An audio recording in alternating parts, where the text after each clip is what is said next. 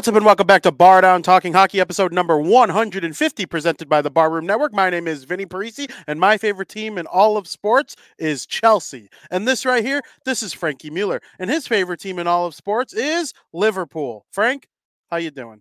Glad to see the tornado didn't take you away. I was gonna say you survived the tornado. I did. Did you? No, Or is this like a doppelganger? doppelganger. Found a guy that looks just like me, threw him on a Devils shirt and a Patriots hat, and it's all good in the hood. Come on. What do you mean? We want the real VP back. The real VP is here to stay. Yeah, crazy weather we had last night, eh? I love storms. I live for it. Yeah, I love them too. I was just a little worried that, you know, I have a brother who lives in Elgin and he's not always the smartest person when it comes to, you know, he he's not taking it seriously. Like, you know, you should probably go downstairs when there's a tornado four towns away. So, you know, stuff like that is a little interesting to me. But yeah, overall, I had a good time with the Yeah. storm. I usually never go downstairs either. I'm one of those. G actually ran outside in it just to like be different. Yeah, that's insanity. I said, Did that make you feel good? She's That's like, Yeah. insanity. That's absolute. ins- Uh, there was so if there was a town tornado four towns away from Elgin, it's five towns away from Streamwood. Well, we weren't in Streamwood to be fair, but we were in Oh, oh yeah. I don't know if she would have want uh, it, it was okay, and then it got really windy, and then it's like Mundelein and like all them were pretty. They got like a thunderstorm, like a, maybe a little bit of hail, but like a little more south.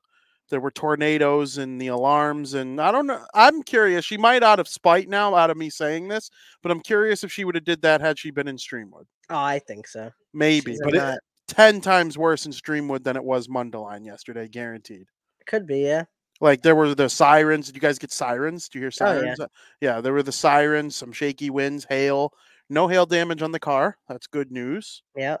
Um, so you know, And then there's all these cities on the news. I'm like, that's a fake city. Like, Paw Paw, Illinois. yeah, come on. There's Paw something Paw like Paw, Illinois had a uh, tornado yesterday. there was like Bald Man, Illinois. I go, Mhm. that's fake. I'm like, come on, that's fake. Like nobody hears it. Like that's where you get the golf ball sized hail and and like the big tornadoes because it's just nobody lives there and it's just open fields. I mean, come on. Like they're just making shit up. yeah, when I saw Paw Paw, Illinois had a tornado touchdown. But- like, Uh, what was the other town? There was the town that's four towns away from Elgin that had the tornado yesterday. Waterman, Waterman, Illinois. Just a couple towns away from Elgin. But like Elgin even is like half open field. So but like when you're in Mundelein or like, you know, Elk Grove, these towns that are like a little bit closer to the city, yeah, you're not in too much tornado danger, I wouldn't think, but oh, I still, mean, still her scary. backyard is all cornfields. Yeah, that's true. But I think I think you'd be surprised at how much open land is needed for a tornado to actually go go from, you know, just um what is it called when it starts to like have rotation in the clouds. Um that's what turns into a tornado is when clouds like the ultimate rotation. But I mean, you need a lot.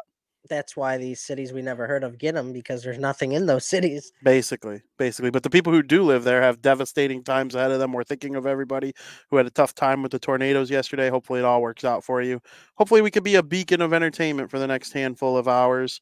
Um, Frank, I think it's time we talk about one of the most entertaining things we've had in the world of hockey in the last 10 years in period number one.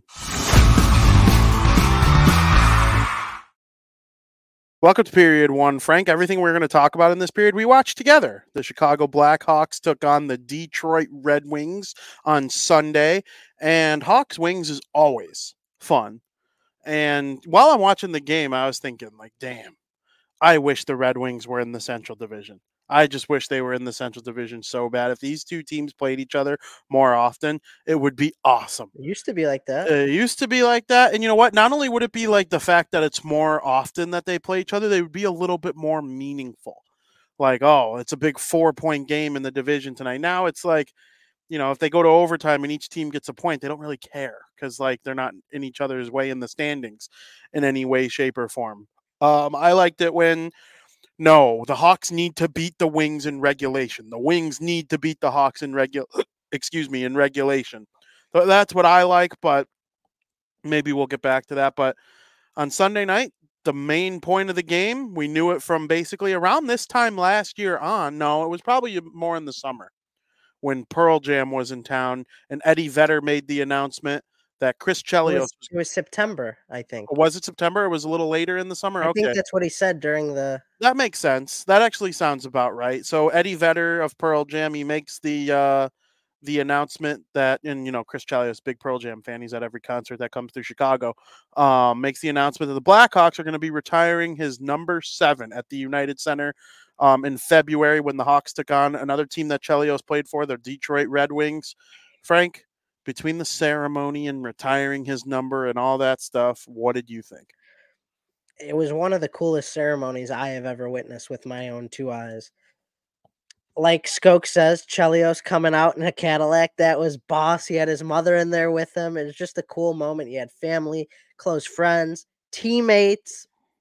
The whole night was truly special. It was it had an atmosphere like none other. And I think that's because of how unique of a personality Chelios has. He has that personality that just you love to be around. You want to befriend him. You want to go out with him, have a drink with him, grab a bite to eat. He's just that type of dude. And everything seems so naturally. I was watching it, I'm like, isn't he supposed to have something written down that he could go off of? Which he did but half the time it wasn't like one of those monotone reading at the you know at the podium oh thank you blackhawks for making this. No he would just go out on tangents. He threw a, a line in there about the shot clock or the clock they had of how much time he had left. I mean everything was just so natural and that's what i love about chris chelios and you know for newer fans to hockey that you might not know, obviously, if you're a big Blackhawks fan, you will, but he was a huge member of the Blackhawks, even though he only sp- spent or he spent most of his career with a, few other teams. He only spent nine years in Chicago, but he was a big part of this Blackhawks. And not many people might not know this, but he also played 26 seasons in the NHL. So he never won a cup with the Hawks, but he did win two Norris trophies. He had like almost 500 points. I know he had 92 goals and a hand a bunch of assists and 664 regular season games and doing that as a defenseman, I mean, it's clear he's one of the best American born players to ever play hockey. In the stats he had were fantastic for a defenseman, even the little bit he was with the Hawks. He's also, and this record will stand probably I don't know if it'll ever be broken, but he's the team's career leader in penalty minutes with almost 1,500 penalty minutes. And doing that in only 1,664 games is just shows you that dog he really was. So I've always been a big fan of Chris Chelios. I'm very happy for him. I respect him. I know a lot of people were a little indifferent when he said he would never go to the Red Wings, and he went to the Red Wings for 10 years after he left Chicago. I'm happy for him. Fantastic night. I got everything I possibly wanted to out of it. And then I was thinking, then, you know, well, because he, he, threw homage to Seabrook in his speech. And it made me think, like, is his number ever going to be retired? You think so? I'm not 100% that it will, but I think it's more likely that it will because Chelios' number is retired. And you're going to do the same thing like they did with Pierre Pilote and Keith Magnuson with number three being retired, right? I think it, it's very tough for me. I love Seabrook, huge part of the Stanley Cup winning teams. Does he deserve to have his number retired, in your opinion? I would, because I here's my thought on it. They were a dynasty, and I'm not very I'm not conservative or liberal when it comes to retiring jersey numbers. I see both sides of the fence. I get it, right? I think 88, 19, and 2 are locks from the dynasty. Those are three of the five best Blackhawks who ever lived. Um, and Keith, Keith is only a tick above Chelios. Chelios was amazing. You say only nine years? Nine years is a long time to be with one NHL team. It is, but when he played 26, yeah, and, yeah. a majority, it didn't even come with the Hawks. He wanted to stay in Chicago, though. When he said, I'm not playing for Detroit, I believe that he meant it at the time. 100%. And then when you're traded, what are you going to do? Big rivals back then, too. Yeah, pro- huge. Big, the biggest. Like, and and who who's Hawks Blues or yeah who who's gonna say no though if he's traded to Detroit is he gonna be like well I'm retiring no he's gonna go give it his best effort with the team that acquired him the team that wants him now like you know he did nothing wrong and uh, listen I believe Seabrook deserves to have his number retired. I'm not saying Seabrook is Chelios. He's not. Uh, Seabrook was amazing. I don't think they win without him. He was a leader. I, I, think they win zero cups without Brent Seabrook. I think there are five or six players they win zero cups without. It takes a whole team to win a Stanley Cup. You saw it with Colorado. The the Nate dog was in Colorado for how long until it took them to win the Stanley? It, it, you need multiple pieces, especially to win multiple cups. I think they win zero without Seabrook. So I'm okay with them also retiring seven with his name on it. It would not bother me in any way, shape, or form. Um, Keith and Chelios are the two best defensemen in Blackhawks history, in my opinion. I would put Doug Wilson third, and then I would put Seabrook fourth. And, you know, you have to retire 88 and 19 and 2. Those are like a given. But yeah, I would retire. I would give thought to 50 and 10 too. And like there are people that think Hjalmarsson was just as important to the Blackhawks as Seabrook. You know, just a tick below him offensively, but maybe a tick above him defensively. So not more than a tick below him offensively, but about a tick above him defensively. And, you know, some people want all those num- numbers retired. You know, they were a dynasty. Lots of teams have done it. I, like, who are the Penguins going to retire? 87, 71, 58. They'll probably retire 29. You know, that's four of their core. The Hawks are probably going to do right around that number too. And I, I just, I loved the night. I'm happy Chelios gave Seabrook a nod um because he deserves it too. But uh, man, what a what a legend! It seems like Chelios. I saw a tweet that said Chelios is every celebrity's favorite celebrity, and it kind of felt true. Like there were people there, Everybody. and I was like, "Holy crap at Dude, all. They were showing a ton of people. Wayne Gretzky, Dennis Rodman, Michael Jordan sent in a video. Paul Konerko sent in a video. The Pearl Jam was there. Dennis Rodman. Did you say Dennis Rodman? Yeah, Dennis Rodman. Ron McEnroe yeah, was there. McEnroe, Gretzky, Gary Bettman, Bill Daly. I, I, mean, it was uh, the hockey world and the sports world, the Chicago sports scene just really, truly was all together, either in front of a TV or at the game on Sunday. It was so cool to see. I loved the people he chose to have on the ice with Roenick, and he had uh, Gary Suter, um, Bob Suter, who passed away a couple years ago. He was on the Miracle on Ice team, um, and it's you know Bob Suter's Ryan Suter's dad. Gary's his uncle. He was on the ice. Mm-hmm. Um, Roenick being there, really, really cool. Uh, you know, his wife and kids. It was just, it was awesome. I the way he was able to speak to the crowd too, and he kind of sounded like a natural. I kind of figured he'd be a natural. I mean, he's on ESPN. He does White Sox pre and post game show whenever they need a replacement, and he just likes doing it.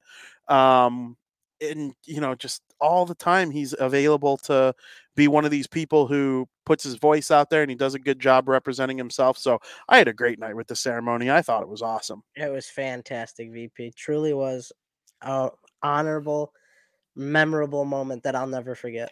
Absolutely. Um it, it was crazy to me that yes and i see this a lot. People want larmer's number 28 retired. I'm cool with that. You know sometimes I also think sometimes it's okay to cater to what fans want. Like if if a large enough portion of the fan base wants Steve Larmer's number retired, a retire lot, it. Do. Retire it. Do. Retire it. I just do it. Who cares? Um I There's you know. Yeah. And I you know I'm like I said, I'm not conservative or liberal with retiring numbers. I would retire the big three. I would give it to Seabrook and then I would probably do Crawford. I think Hjalmarsson and Sharp probably just a tick below jersey retirement number, maybe like a Ring of Honor or something. But you know, if it, I, I believe they could win multiple cups without Sharp. I'll, I'll say it. He was great. He scored 30 goals. He, he, was a sniper. He was awesome. But could they have had Phil Kessel instead and won three cups? Yes, I think they could have. Could have they have had Phil Kessel instead of Jonathan Toews? No, absolutely not. Kane? No, absolutely not. Keith was the best defenseman in the league for seven years. Really, he had the only competition. Erik Karlsson reached a peak offensively that no other defenseman of his time did. And Drew Doughty was probably right there with Keith fighting for the best defenseman in the league. And there's a reason they combined for five cups. You know, you got guys like that, you can win.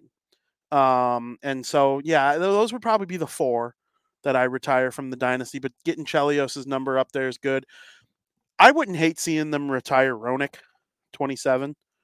Um, I know it bothers Roenick that it's not, and that kind of bothers me. And Johnny Oduya wore 27 through the Stanley Cup runs too. So, you know, I don't know if it matters, but I think it's uh I think it's a very interesting conversation. But Chelios to me, man, you can argue. I don't think he's the best American ever. I'd rank him third. I would go Patrick Kane, Mike Modano, Chris Chelios. That would be my ranking of the all-time greatest American players. And I think if Auston Matthews continues on the trajectory that he's on, and he scores 800 goals or 900 goals, if he's in that Wayne Gretzky, Alexander Ovechkin territory, it's going to be him. But some people quantify Stanley Cups as personal achievement. I don't. Andrew Shaw has as many Stanley Cups as Jake Guentzel, and we know Guentzel's a significantly better player. Uh, there are probably even more legendary comparisons. Kopitar has two cups, so does Andrew Shaw right? Like the, the Stanley Cups are just not the same measurement of personal. Like you need a team. Alexander Ovechkin has compare, one. But what if you compare two legendary players, but one has more goals and one has more cups?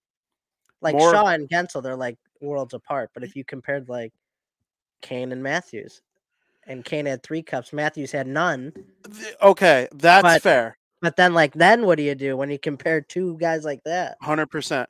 Like who who would you rather have in their prime though? Um Datsyuk or Toews? It's close.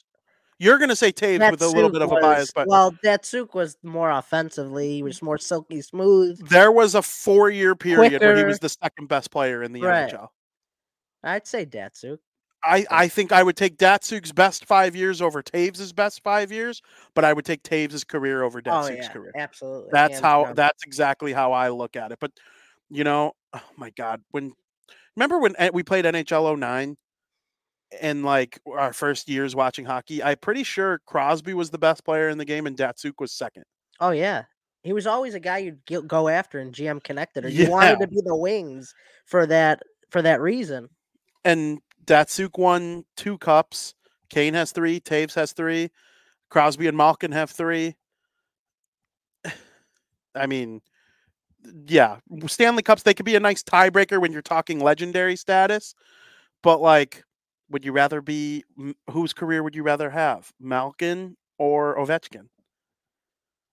I rather, I don't know.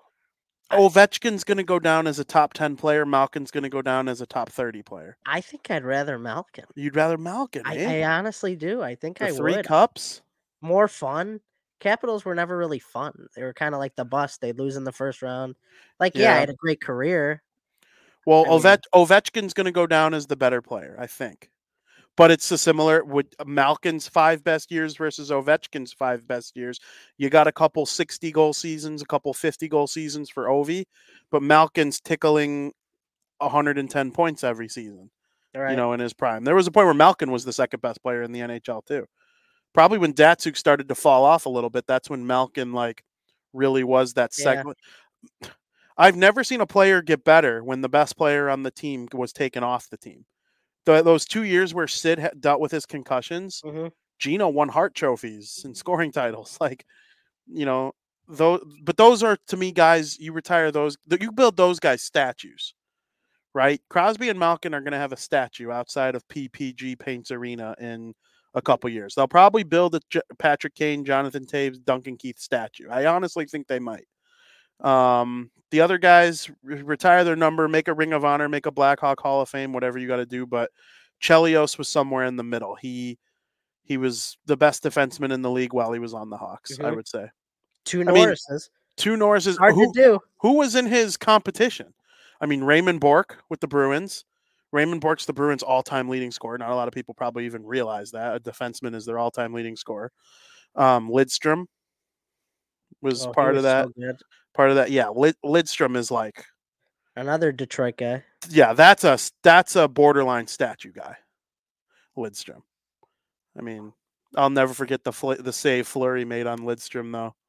Was it the Stanley Cup final with the seconds winding down and winning the cup, mm-hmm. and Lidstrom had the open net and Fleury dove across and made the save, and the Penguins won. That was crazy. He was a dog.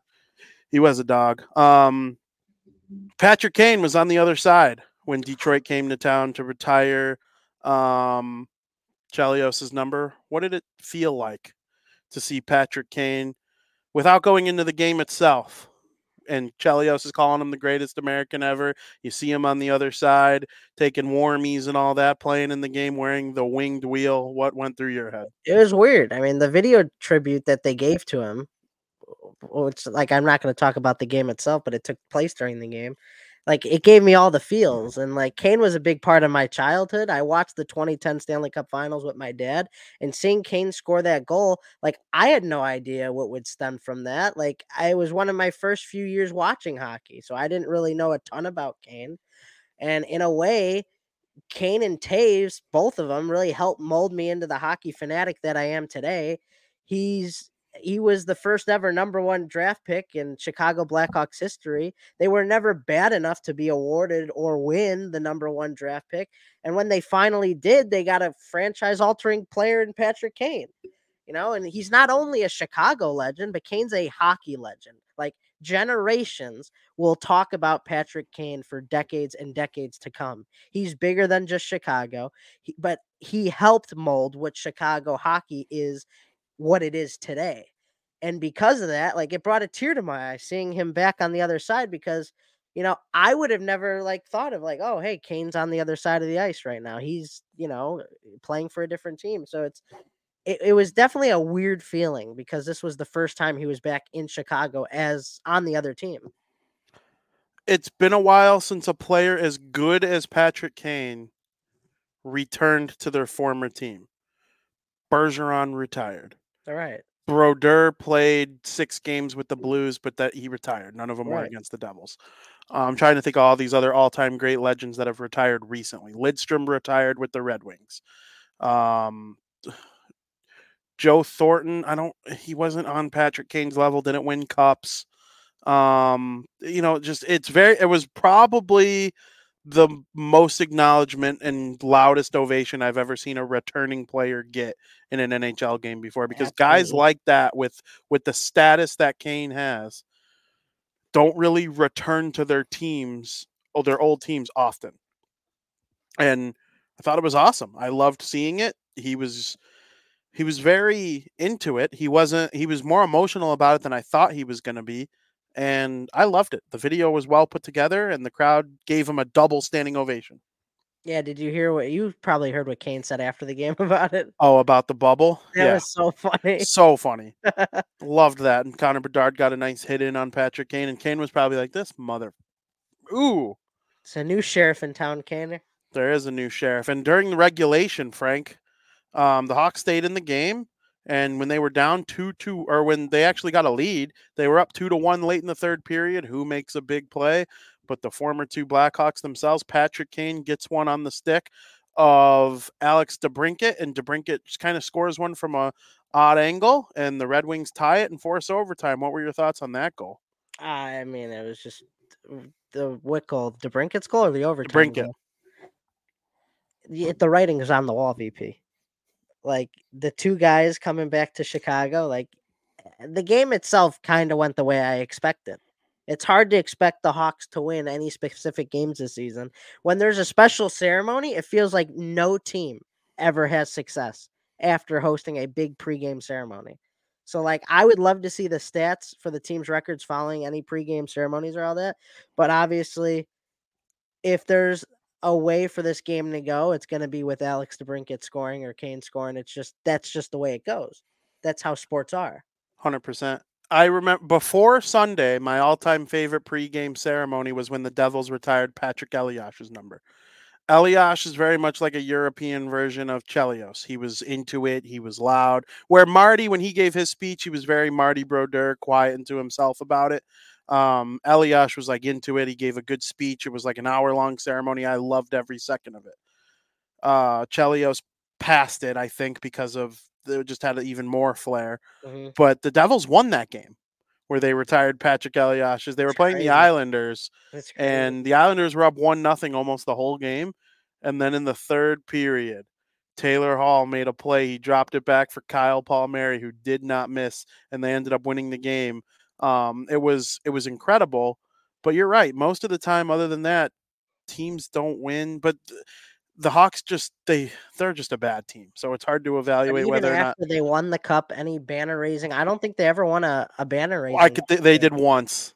They beat Washington the one season they Did came they? back. They raised their banner. Yeah. I know the Kings struggled too after they won the Yep. cup. It's Yep. just it's so like the emotions are there. You're not into the game of hockey. You're in more into the feels. It's For sure. And of course, they get to overtime. And we see number 88 gets on a breakaway. And it felt like it was in slow motion. It felt like the whole world was just, it stopped for 10 seconds. I would have bet everything I own that Kane was going to score that goal. And he did. Patrick Kane in overtime. Showtime, baby. Showtime. What went through your head?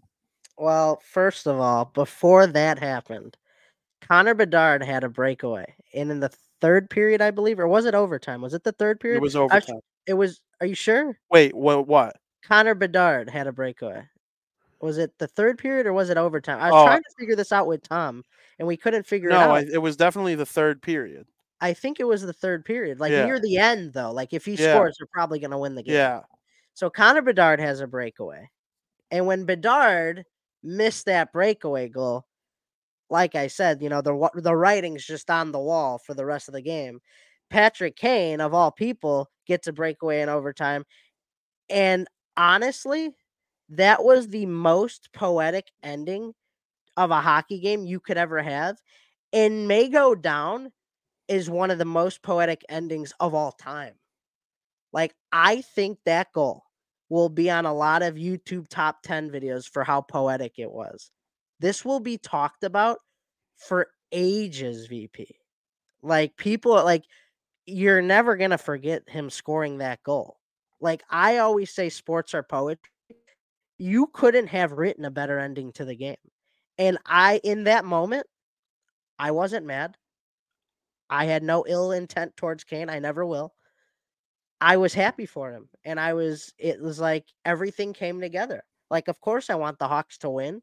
But if you're writing a story for viewers, rating, entertainment, stars, whatever it may be, that was the perfect ending you could have to a game.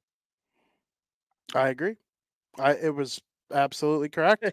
Like, I'm trying to find if I could find the exact moment where Connor Bedard had the breakaway. Jules in chat says it was the third period. It was definitely late in the third period for sure. I was like pissed because I knew like, all right, if he scores this, then they're gonna win the game. Obviously, maybe not though. You never know with the Hawks; they choke a lot of leads, even if there's only a couple minutes left in the game. But it's like your old face of the franchise and new face of the franchise. When your new face of the franchise missed, you knew something was gonna bite him in the ass. So, but yeah, what a game! You couldn't have wrote it any better. Yeah, absolutely. I I think uh I think it was one of the best games of the season. Um it made me feel everything I like about hockey, emotional, um like intense about the moment of the game and then the way it ended was like like your favorite word and people are making fun of you in the chat like fine. freaking That's fine. poetry. It, It was is, though. poetry. It is. There's no other word for it. and I like when Patrick Kane had the breakaway, I had like an intrusive thought. I was like, I hope he scores. I like I wanted him to freaking put it in the net right there. And because it would just create the best story. It would, you know, root for radio, they say. Root for radio. I was rooting for radio in that sense. and notorious TBG is 100% right. Like you saw Blackhawks fans standing up. There was no ill will towards him at all. And like Aldo says, Kane's ending is still coming. I I do partially agree with that. I don't think his time in Chicago is over. I I really don't. I'm not saying he's going to come in win a cup with the Hawks, but there will be his I do think there will be an opportunity to bring Kane back in his final year. I do. I really do. That's very fair. I if I were him, I'd wait. Like really wait. Like I'm not hard- saying anytime soon. It could be five years. It could Well, be. he's only got three or four like years left. I mean, probably, but you know, he's 35. He's I don't know if he's a 42 year old player because he has he's not chasing anything like he's got everything he's need, you know can win in the NHL. He's been an MVP. He's won a scoring title. He's won the cup 3 times. He's been a Conn Smythe trophy winner. There are all sorts of things that have worked out in his favor over the years. Kyle said when he didn't bring back Toews and Kane that it would be hard for him to be a person in the room and allow Bedard to take over. I don't agree. I don't agree at all. Um, I think he would be really good for Connor Bedard, um, especially now. This is probably the last year that they could truly tank and the fan base not care. I think if they were shit next year, they'd start to hear it. Kyle's seat would start to get hot. Luke's seat would start to get hot. That those are the types of things that people can only deal with for so long. Macklin Celebrini is a very good player. He he's probably going to be the number one. He, no, he is going to be the number one overall pick. He's second in the nation in goals, third in points. He's one of the best college hockey freshmen of all time. Um, you know, he's going to come in and be a really good NHL player. If I were him, I'd go back to school one more year, but he'll probably play in the NHL next year. Um, after that, it's like, okay, it's you have your top two centers for a decade, maybe more. Go out and sign somebody. Try to get Elias Pettersson. Try to get so and so. Make a play for Jake Guentzel when he hits free agency. It, you can't be this bad again next year. Patrick Kane coming back is something that I think could be considered. Um, no signs of slowing down. He's got 30 points in 28 games so far this season. So it's not like he's been, he looks healthy. He looks real healthy. I'd be stunned if they're this bad. I don't think they're going to make the playoffs next year, but if they're this bad, there are issues. No, Arizona. We think of to start- Arizona, Montreal this year. We need to start Um, answering questions if they're that like if they're that bad.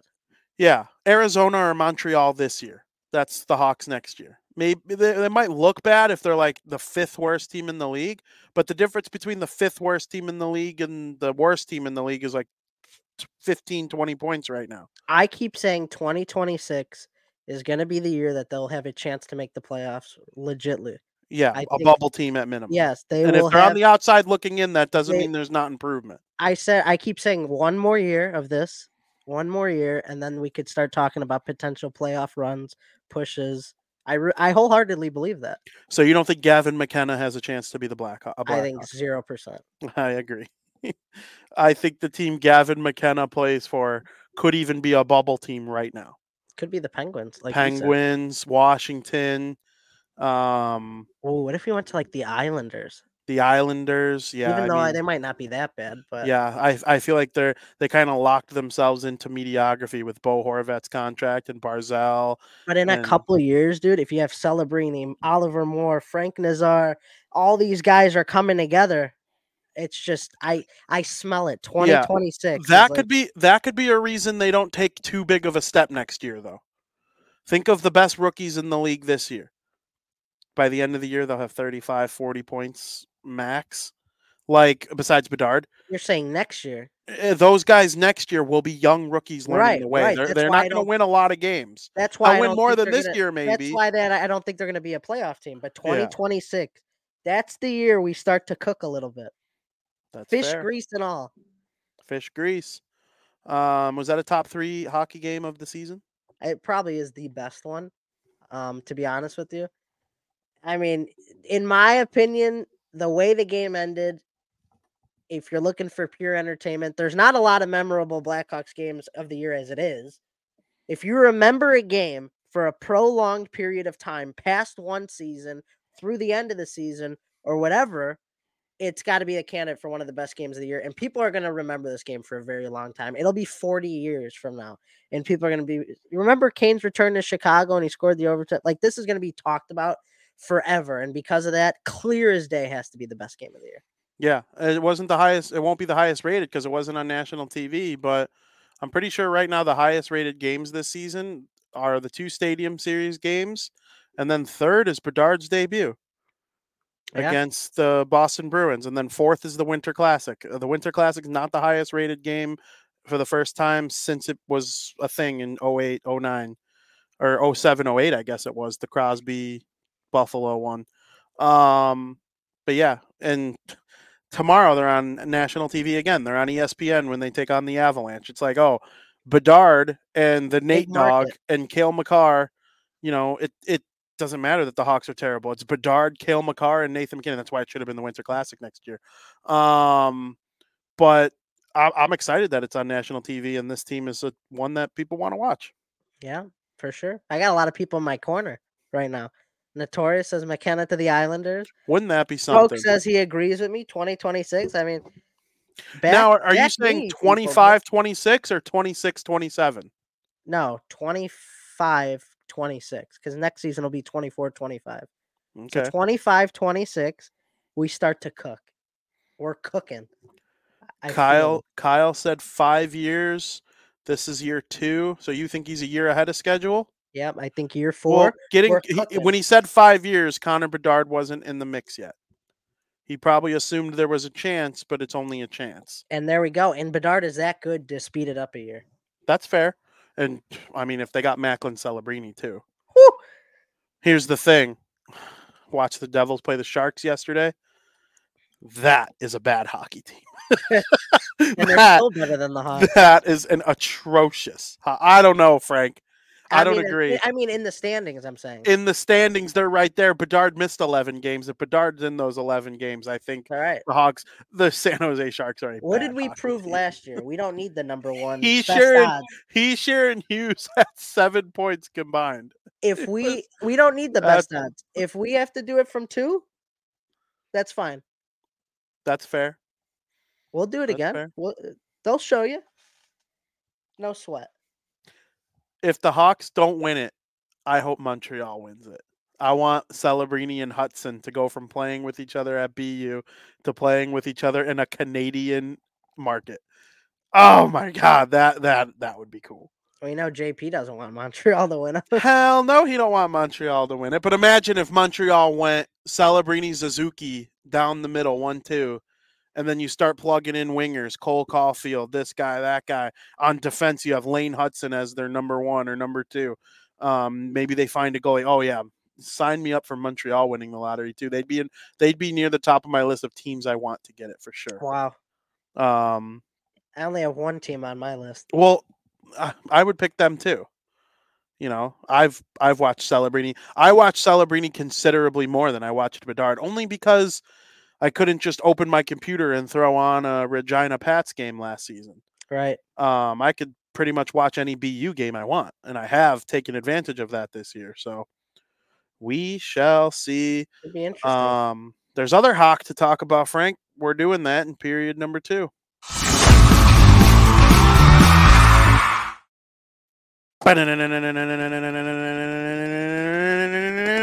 Boom, boom, Dallas, Stars, Dallas. Okay, you like the Dallas Stars? I do like the Dallas Stars. When I was younger, Jamie Benn was probably a top 10 favorite player of mine because it was cool to see a power forward win the scoring title. yep.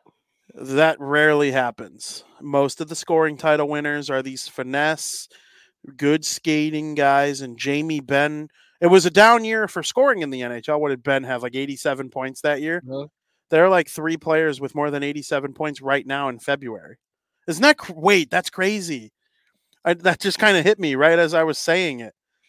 Benn won the scoring title in 14 was it fi- 14 15 or 13 14 with 87 points and right now Nikita Kucherov, Nathan MacKinnon and Connor McDavid all have more than eight, 87 points already and it's February 28th. Pastrnak is too short of it with 85. Isn't that crazy? And JT Miller has 81, Panarin 79, Nylander 79, Matthews 79. There are at least 20 players who are going to blow past 87 points this season. Isn't that crazy? That is crazy. Well, it was a down year for scoring in the NHL, but you know, Lundqvist, Price, Rask, Quick, Crawford, the goaltending isn't it's not what it was at all. well, Um, kind of like in a downswing for goalies. Wouldn't you say? goalies very much so and i think i think there's more elite forwards than there ever was too fair. because even the it's harder to age out of the league now if you're truly elite because That's fair. like the guys coming in were just such good skaters So even as they're getting older, they maintain good skaters. Mhm. Being being a super fast, a super shifty skater wasn't a requirement the way it is now 20, 30 years ago. I'm not saying they were bad skaters. They were better skaters. Those guys will all be better skaters at 80 than I will be at now.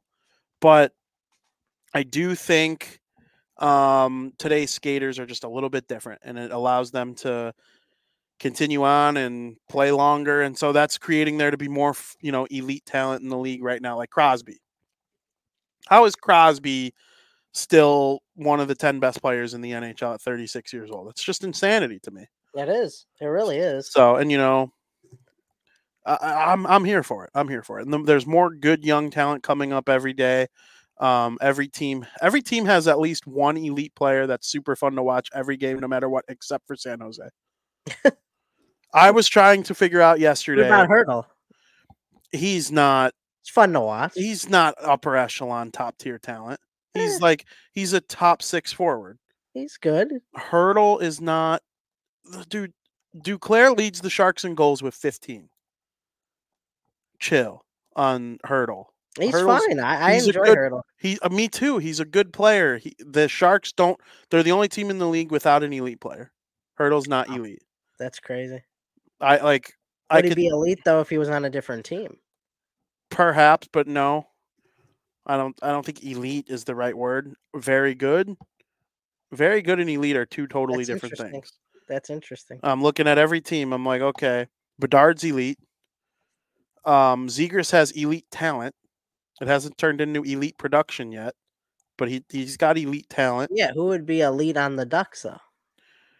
I think Zegras has elite talent, and I He's think Mc, elite. McTavish has the potential to be elite. Yeah, I guess Yeah. you could probably put the Ducks in like a similar, but uh, way more than San Jose though. I'll take my odds with them over the Sharks, uh, and they have eight more points in the standings. Um, the, the Blue Jackets have Johnny Hockey, and I do think Fantilli will be elite. Um, Arizona, Keller's elite. Um, Schmaltz is very good. Um, and I think the world of Logan Cooley as a rookie. He could be elite in a couple years. Ottawa, Brady Tkachuk.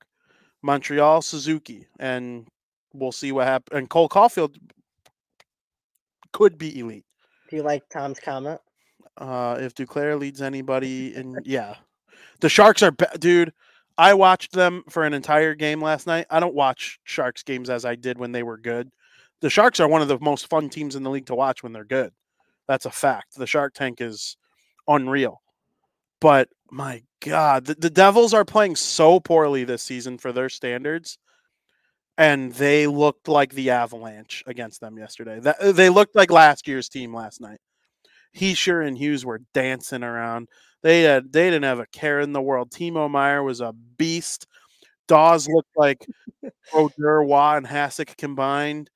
Um, Luke Hughes and Nemec were dancing around everybody. Brendan Smith, Kevin Bahl, and Colin Miller all scored goals. These defensive defensemen. That is a bad team in San Jose. A Yeah. bad team. It's not a good one, dude. They're lucky. the number one my, I, I think will smith is the best college player right now it's close between him celebrini and cutter gauthier those are the big three in college right now and will smith leads them all in points that is a strong player right there they they will build around him he will be the best player in short order I they know will, you're a big cutter guy.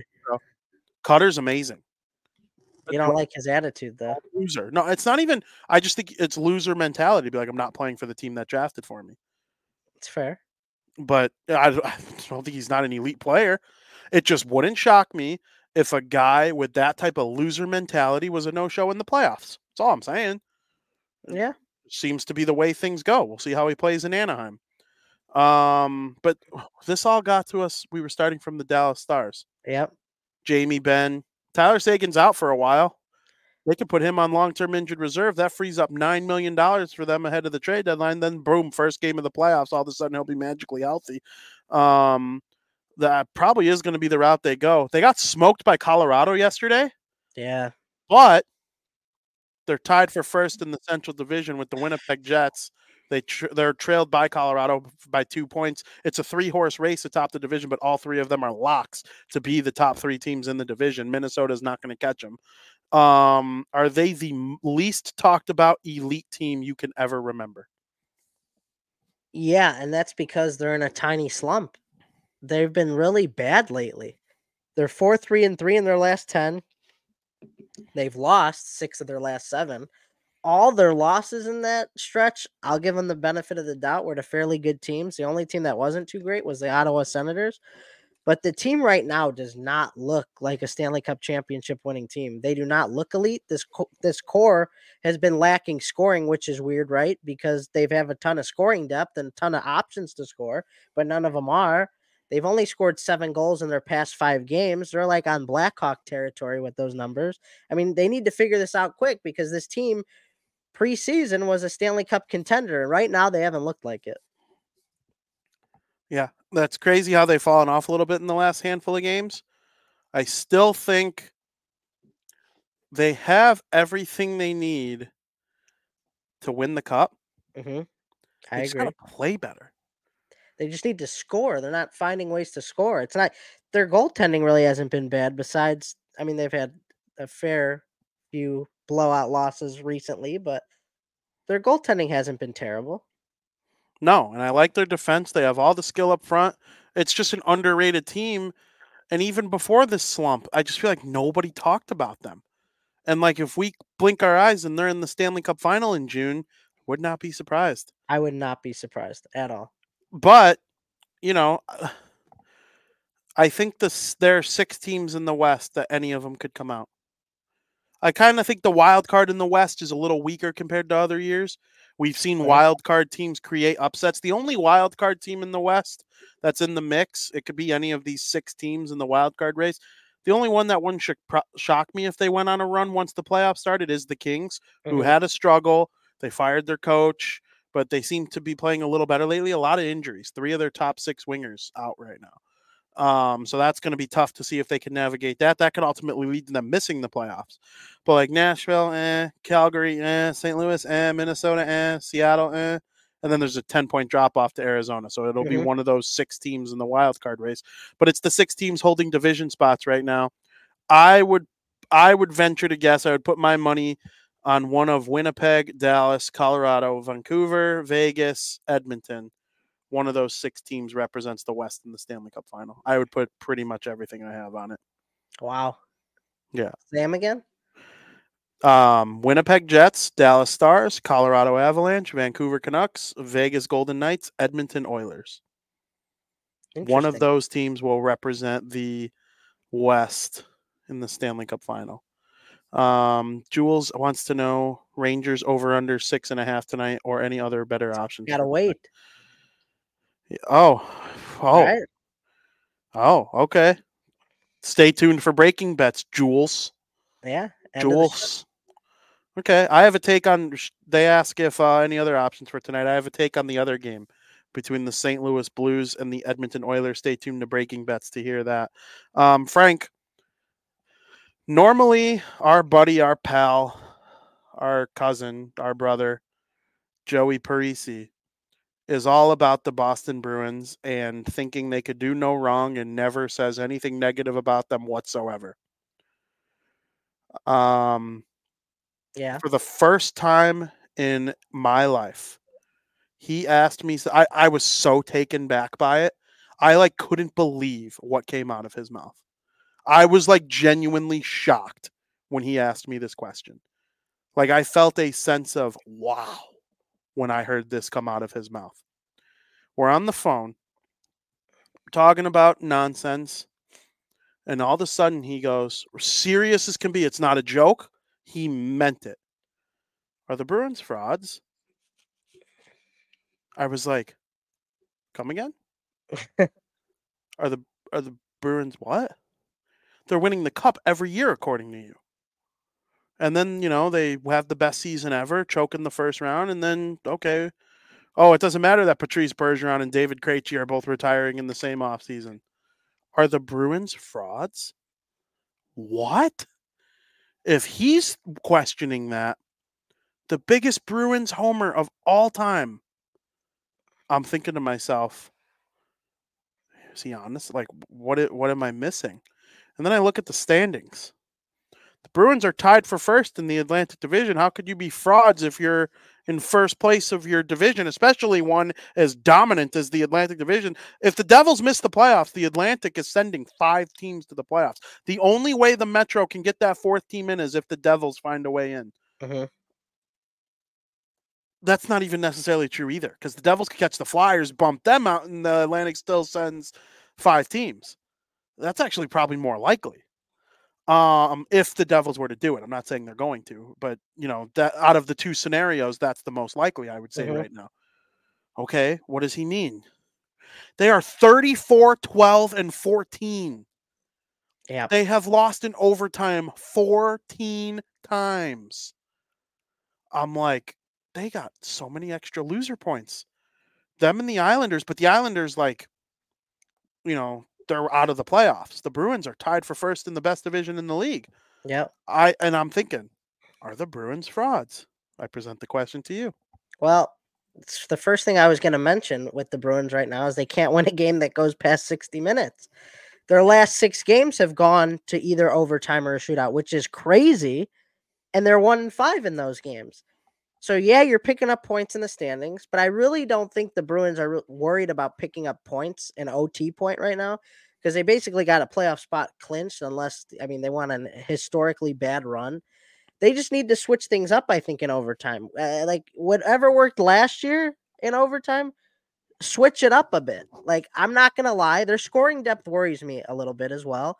David Pastrnak has been sensational this year, but the rest of the team is all under point per game. I mean, Brad Marchand, he's been a great scorer this year, but where have all his assists gone?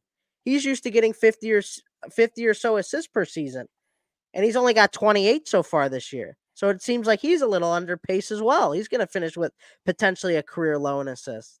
Like, and I love what Charlie Coyle's been this year, setting career stats, and he's still got 20 plus games to go.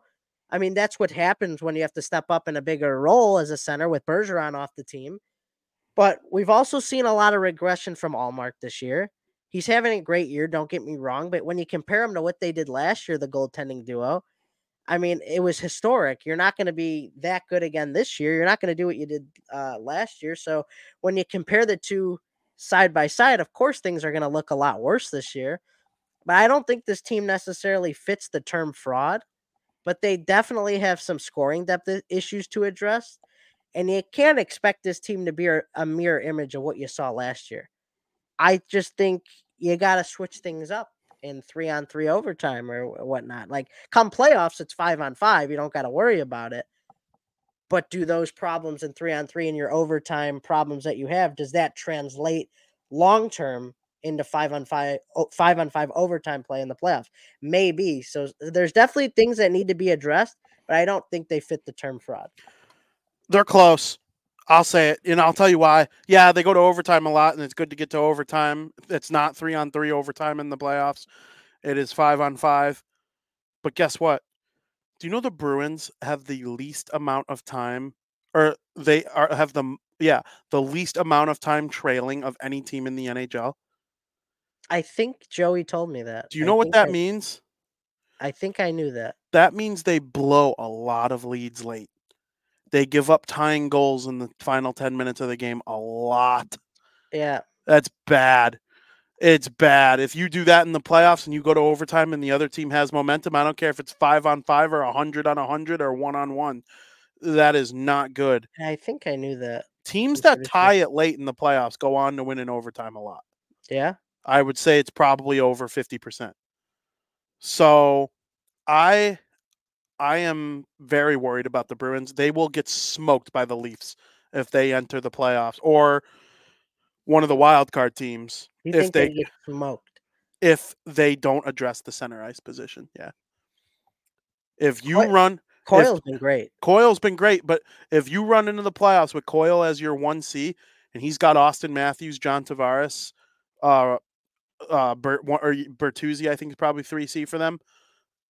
Uh, the Leafs are perennial chokers. I told you I'd never put my faith in them again if they lost in the first round last year. They didn't lose in the first round last year, so that is done. I don't have to feel that way. If I feel they'll win a series this year, I'll pick them.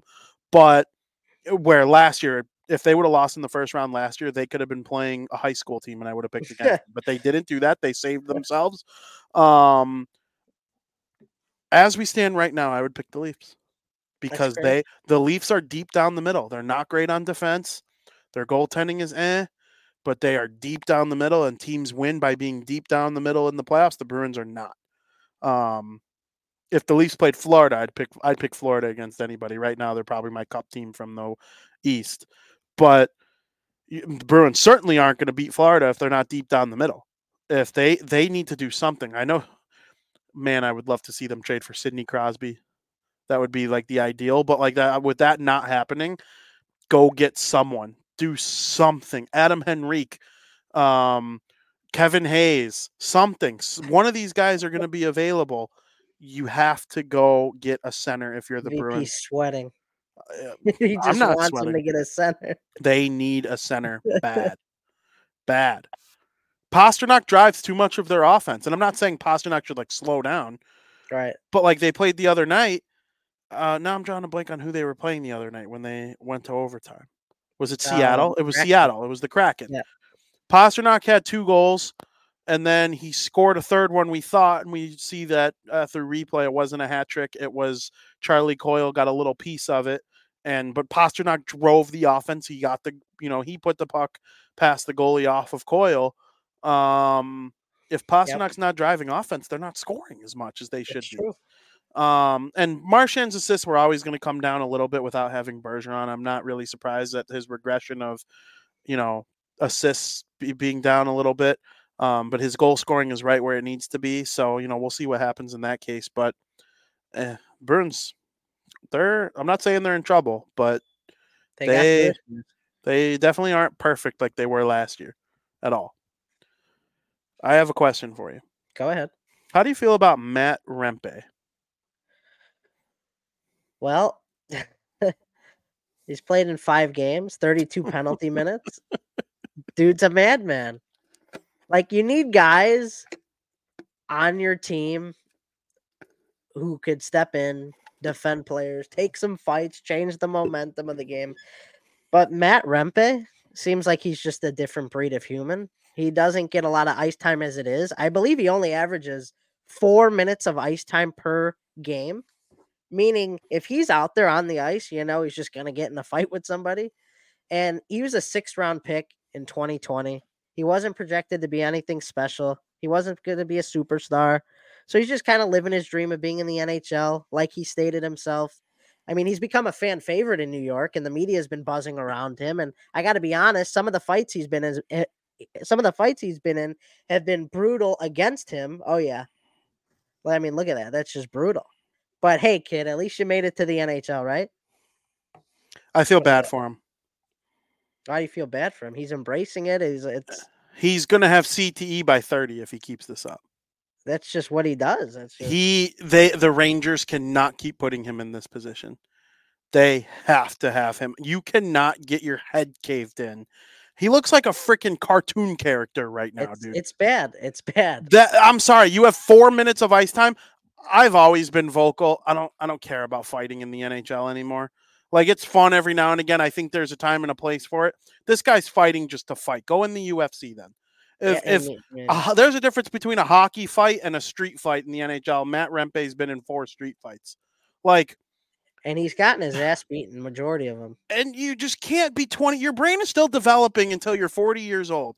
You cannot take punches to the face like that every single day and expect to A, live a long time, B, live without CTE, C, not have concussions. I mean, Frank, this literally looks like a cartoon character. This looks Oh. not real. Like I some people like fighting in hockey. It's cool. There, there's a time and a place for it. I love a good line brawl. But like every single game, averaging four minutes of ice time, and you have 32 penalty minutes in five games already. That's crazy. You know he has more penalty minutes than time on ice.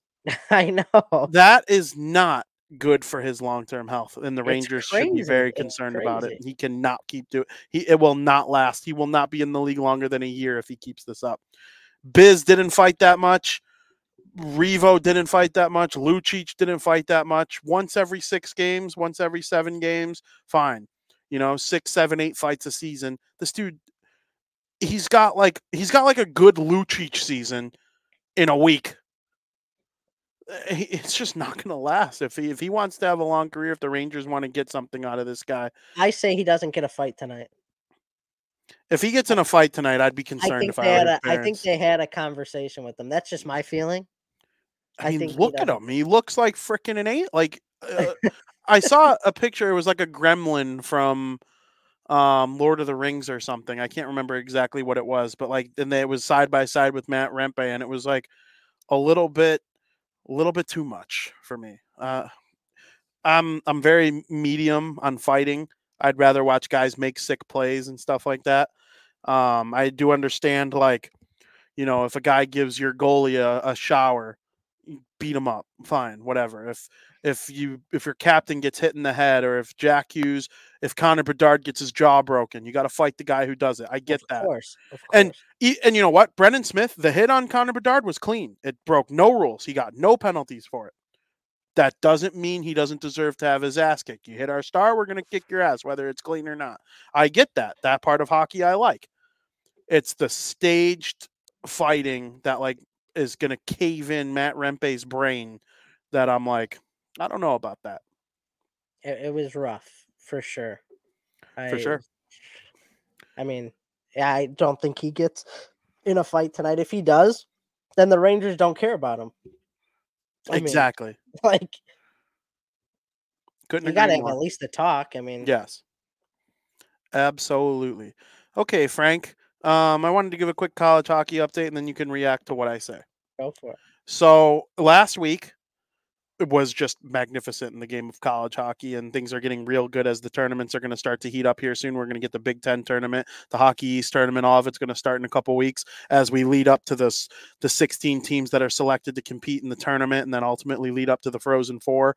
Um, right now, Boston University and Boston College are the two best teams in the nation. It's really not particularly close. Boston College is ranked number one. Boston University is ranked number two on almost every list in the world. Of course, Boston College is led by that great freshman line of Will Smith, Gabe Perreault, and Ryan Leonard.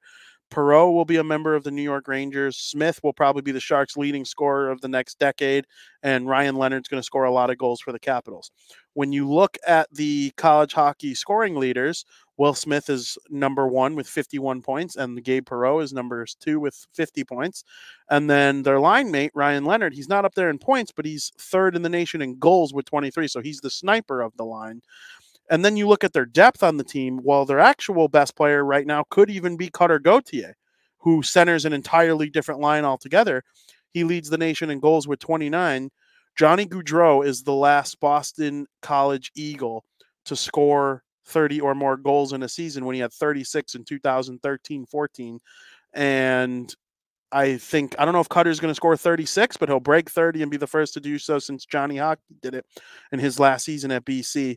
Um, the depth on this B Boston University, Boston College team, excuse me, is absolutely unreal. Then you flip it over to um, Boston University. We already talked about Macklin Celebrini, the projected number one overall pick in the 2024 NHL draft. He's third in the country with 48 points, and he's off the lead by three points. So if he ends up leading the nation in points as a freshman, I think you could throw the Hobey Baker in his back pocket. No problem. He might win it anyway. Um, he's also second in goals with 26. He's three off of Cutter Gauthier of Boston College's lead. So if he ends up leading the nation in goals, I don't know if that's necessarily possible because Cutter Gauthier is going to keep scoring already has a three goal lead. Boston University is going to be an absolute wagon to deal with in the playoffs, especially with Lane Hutson creating plays for them on defense. Then you start to think about the teams that could challenge these two great Boston teams. And you know, anything could happen last year. We all thought Michigan was going to win last year when they had Luke Hughes and um, Adam Fantilli, like they were a wagon. Well, they ended up being upset by Quinnipiac in the championship game of the Frozen Four. And you know what? Quinnipiac is a threat to repeat once again. They don't have any super duper stars that you think are going to go to the NHL and just dominate next year, but they are they play a solid team game, a well coached team, and yeah, they're going to enter this tournament thinking that they have a chance to win the whole damn thing. The definitive third best team, though, Frank, in Mhm. college hockey right now is North Dakota. And it's been five or six years since North Dakota was this good. When we first started watching hockey, we were used to North Dakota being the best team, best program, number one. I mean, Zach Parise went there, Jonathan Toews went there, TJ Oshie went there, Brock Boeser went there. Once Brock Boeser's class kind of moved off, um, I'm trying to remember uh, Drake, something Drake on the Blackhawks. Um, Caggiula, Drake Caggiula? Drake Caggiula. He was the captain of North Dakota. Good, good pull, Frank. Drake Caggiula. He was an. He ended up being a middling NHL player for a while. He got a little bit of a career in there. I don't think he lasted too long. Played No. with the played with the Oilers for a little bit after the Blackhawks, but or was it before the Blackhawks? I don't remember. It was the Oilers and the Hawks he mostly played for, but he was the captain of North Dakota. They were awesome. Well, the last handful of years, there uh, there's this ho- college hockey blue blood that just isn't involved in getting chances to go deep. This team could go real deep. They are very, very good. North Dakota is back. They are definitely the best team in their conference right now. An and then- time, huh? It sure is. And then my last point is the Big Ten. I already touched on Michigan. There's no Luke Hughes or Adam Fantilli anymore, but Gavin Brindley's still there, and they have a lot of really good depth on that Michigan team. They're probably, though, only the fourth best Big Ten team. Um, Michigan State is the highest ranked, and Wisconsin's right there too. Both completely deep teams. Remind me of Quinnipiac. Not a lot of guys are going to go be NHL stars next year. Wisconsin had a lot of second round picks last year, and these guys will probably be pretty good depth players once they get to the NHL. But in college, they're unreal. But the most notable team in the Big Ten, even though they're not the highest ranked, that's Michigan State right now. I think the chance for the deepest playoff run right now is Minnesota because they have Oliver Moore, who was a first round pick, and they have Sam Rinzel, who's just absolutely unbelievable.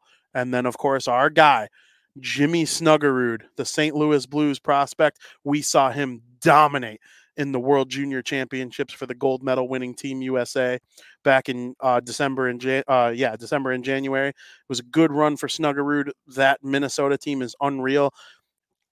I really think there's a world where the four best blue bloods in college hockey right now Boston University, Boston uh, College, North Dakota, and Minnesota. If those were the final four teams, I would not even be surprised. And those are the big four all time in college hockey, in my opinion. They're my favorite four, even though I love everybody. I want everybody to succeed. If everybody could succeed, I would allow it.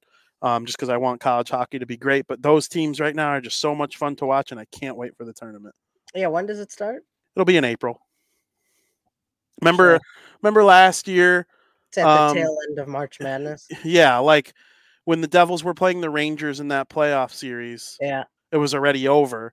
But um, the week leading up to it, when the Devils played the Bruins in a second to last regular season game or whatever, and we had that birthday party for Joey, that was the night where Quinnipiac beat Michigan I in remember. the championship game. We watched it in the garage. That was unreal. I'd like to do something like that again for the tournament. I mean, this is just good stuff. College hockey should be watched just as much as the NHL. I truly believe it is equally as compelling, especially this year, because like I said about the NHL, the talent is just so much deeper now. And Canadians are choosing to come play college hockey. I mean, Fantilli, the fact that Fantilli and Celebrini are playing college hockey is just amazing for the game. 10 years ago, they would have been on the Brandon Wheat Kings or the London Knights or the Seattle Thunderbirds. They'd be playing in the O right now. Mhm. But you know, some of these Canadian kids are choosing to play college hockey, and I I think it's unreal. I I love it. I just love good it for so them. much. Yeah, it's an exciting time. Absolutely, for sure. Do you have a a team that you think really takes it this year, or still a little too early? I think it's going to be one of the Boston teams, obviously, but you can never underestimate Quinnipiac. They've like true. they've been so dominant over the years, like just the university as a whole. You like they're one of those teams you just never underestimate when it comes to college hockey. So I would say they're a sleeper for sure. their story of how they rose to the top kind of reminds me of a similar story of how the Blackhawks rose to the top. Obviously, minus hitting on draft picks. That's how NHL teams become good. You draft Toews third overall, you get Kane first overall, you got Duncan Keith in the second round a couple years prior. Um, it's a little different in that sense, but like in the sense of how the Blackhawks built like a culture in a building. Mhm. John McDonough comes over from the Cubs, and the Blackhawks don't even have like a person who gets paid to answer the telephone. Quinnipiac was very similar. It was like a middling college hockey program. They didn't put much resources or energy into it, and all of a sudden they started building gyms and putting together this crazy workout facility at the university. and now they have one of the best college hockey programs in the country. So Yep. it, it's a very similar rise to the top. They're doing great things there, and I hope they have success. I agree. Frank, it's time for you to give a little bit of an opinion about some things when we get to our other portion of the show. When I say other, I mean non hockey related chat. Period number three. All right, Frank. It's the moment of truth. I don't know if you prepared a statement or if you prepared a little soliloquy to share with the folks, but over the weekend you went and saw Madame Web. And Madame Web, I believe, is the fourth installment of the Spider Man universe created by Sony. For some reason, they consider the Tom Holland Spider Man movies as a part of it, um, which those are part of the MCU. So don't twist them with the Spider Man universe, Sony. Nobody cares about you. They're part of the MCU, not the Spider U, whatever you want to call it. Um, and of course, the Venom movies. What did you think of Madame Web? And describe to the folks why you have such a negative thought about it. The, sounds to me like if you could have somebody arrested, this movie turned out you would. this movie is just it's the worst movie I think I've ever seen. Honestly, it is so bad. It feels so bad that it's like fake. Like this was planted on us. Like the director came together and says, "All right, guys, we're going to troll the entire world." And then on April 1st, we're going to tell them like, "Hey, Madame Web's coming out later this year. This was just all the BS you. Like that's how bad it is. Like I'm not the type of person who cares about like bad acting or something like that. I I really don't care. If you got a good story, it's fine. This had a bad story, a bad villain, bad acting. They like it's you honestly can't believe it unless you've seen it like you probably think like I'm bullshitting you. Like the acting was so bad. I I feel like it was a bad soap opera on crack. Like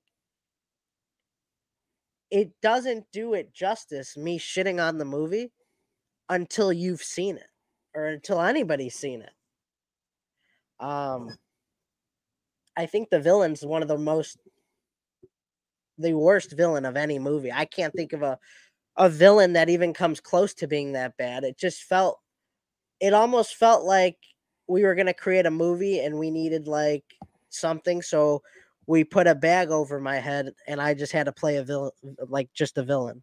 Like you're a Spider-Man movie, you're a Spider-Man villain like are we to are we to address like you have superpowers? Like, okay, that's fine if you don't want to take that route, but CGI, see Skokes, Skokes asks, how's the CGI? I don't really, I, CGI is like one of the least things I look into. I really wasn't paying attention to the CGI that much, right? Like I say, Polar Express is one of my favorite Christmas movies, probably my favorite Christmas movie of all time, and probably has the worst CGI of any movie out there. Say, like, the, to me, CGI doesn't really matter a whole ton. It's just the whole rest of the movie was so bad. And a lot of the stuff that happened in the plot was so unrealistic, even for movies. And the movie's supposed to be unrealistic, but it's like we can't be stupidly unrealistic. And it was. And honestly, I would recommend seeing the movie just to see how bad it was. That's probably what I, the route I'm going to end up taking.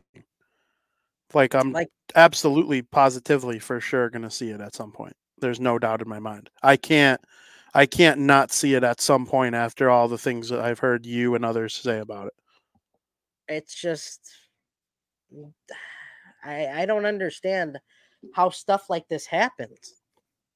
If you got millions of dollars as a budget and you got a director who this is his job for a living and you got some pretty big named actors and actresses in the movie, how do you let something like this happen?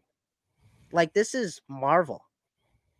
Like one of the biggest industries in the world. This is Sony, one of the Yeah. biggest industries in the world. How and like they could do so much with it. Is Spider-Man the most popular superhero of all time? If he's not, it's he's second behind Batman. Like, And DC Fubar's anything Batman related anyway. So like Spider-Man has a clear lane to be the number one thing, and they're just destroying it with movies like this. and according to Dylan, they have to make these movies or they'll lose the rights to them. So that's why they're just making them, even if they're bad. But like, how could you like this? This is your job. Like, how could you? How could it be this bad? I don't know. I, I, I'm trying. There's like not even a bright spot to the movie. I can't even think of like. Did you laugh at all to anything that's not like how stupid it was? I don't think so because there's Like there wasn't funny. one joke that was genuinely funny, other than this is so stupid. I'm laughing at you. It's okay Yeah, if there's don't- I don't think there is. There's Mm, not. That's fair. I, I bel laughed. There were Frank, I believe you because here, like when our buddy Dylan says a movie's genuinely good, I know it's good because he he is he loves to shit on things. When you say something's bad, I believe you because you genuinely praise things. And I'm not saying either of you are wrong. I- I- both of you have different perspectives. Life experiences lead to you having the types of opinions you do. But in those scenarios, when I hear you say that this movie is so bad and you basically want someone arrested for thievery, for robbing you of the money you paid to see it, I believe you. you got to see it. You really do. Like, I I laughed at how like some like how bad the whoever wrote it. That's bad. That's, Not I'm good. sorry. I'm sorry too to whoever did it. I'm like I don't want to shit on that person because this is what they do. But it's like Nah. If if you get shot, if you're a pitcher and you give up four home runs, you're gonna get criticized. If you're a goalie and you give up six goals, freaking Cal Petersen gave up seven goals to the Penguins the other night. Waivers today. You know that's the harsh reality of life. If you stink at your job, you don't do it anymore. it's just. I honestly think we could have came up with a better script. I really do. I believe it. maybe I- not produced it as good like maybe like that's not what we do but i i strongly believe our writing skills we could have wrote a better script for sure. Absolutely for sure. Okay, Frank. Now to another side of pop culture. A lot of good video games coming out oh, soon. oh yeah are you excited Big year 2023. And I'm still catching up. I just got my PS5 for Christmas. But 2023 was widely considered one of the greatest years for video games of all time. 2024 probably won't live up quite the same. There's not going to be a Spider-Man, there's not going to be a Zelda, there's not going to be a Hogwarts. yeah there's not a ton of bigger like but like that. I think the, the 2024 is going to be a nice building block for what's to come in 25 and beyond. What games are you most looking forward to here in 2024? well obviously i can't wait for star wars outlaws. I mean a canon star wars video game is always something to look forward to. That's going to be a lot of fun. We need a change of pace with star wars.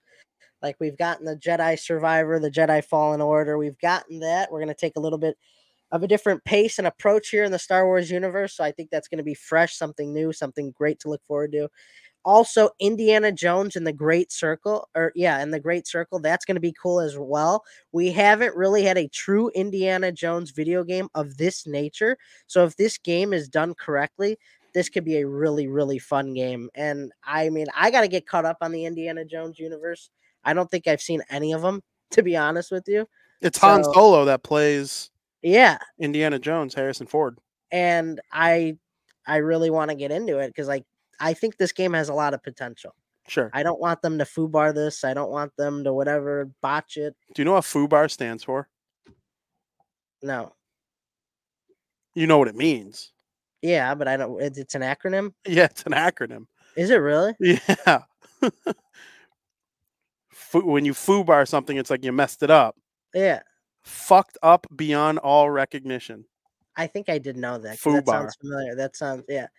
So I think I did know that, but yeah, they you better not FUBAR this because Dude, there's a don't lot swear of out, don't swear on my podcast. there there's a lot of there's a lot of potential here, VP. And Han Solo is not playing uh Indiana Jones the character in this game, which is Oh. fine. Yeah, that's fine. Um, but there's also a new South Park video game coming out in March, which looks cool. Um, I, I got to be honest, I don't know much about it. This just kind of came out of nowhere, but I I'm- like Fractured Butthole Fractured. I never got to play the fractured and the Stick butthole. of Truth.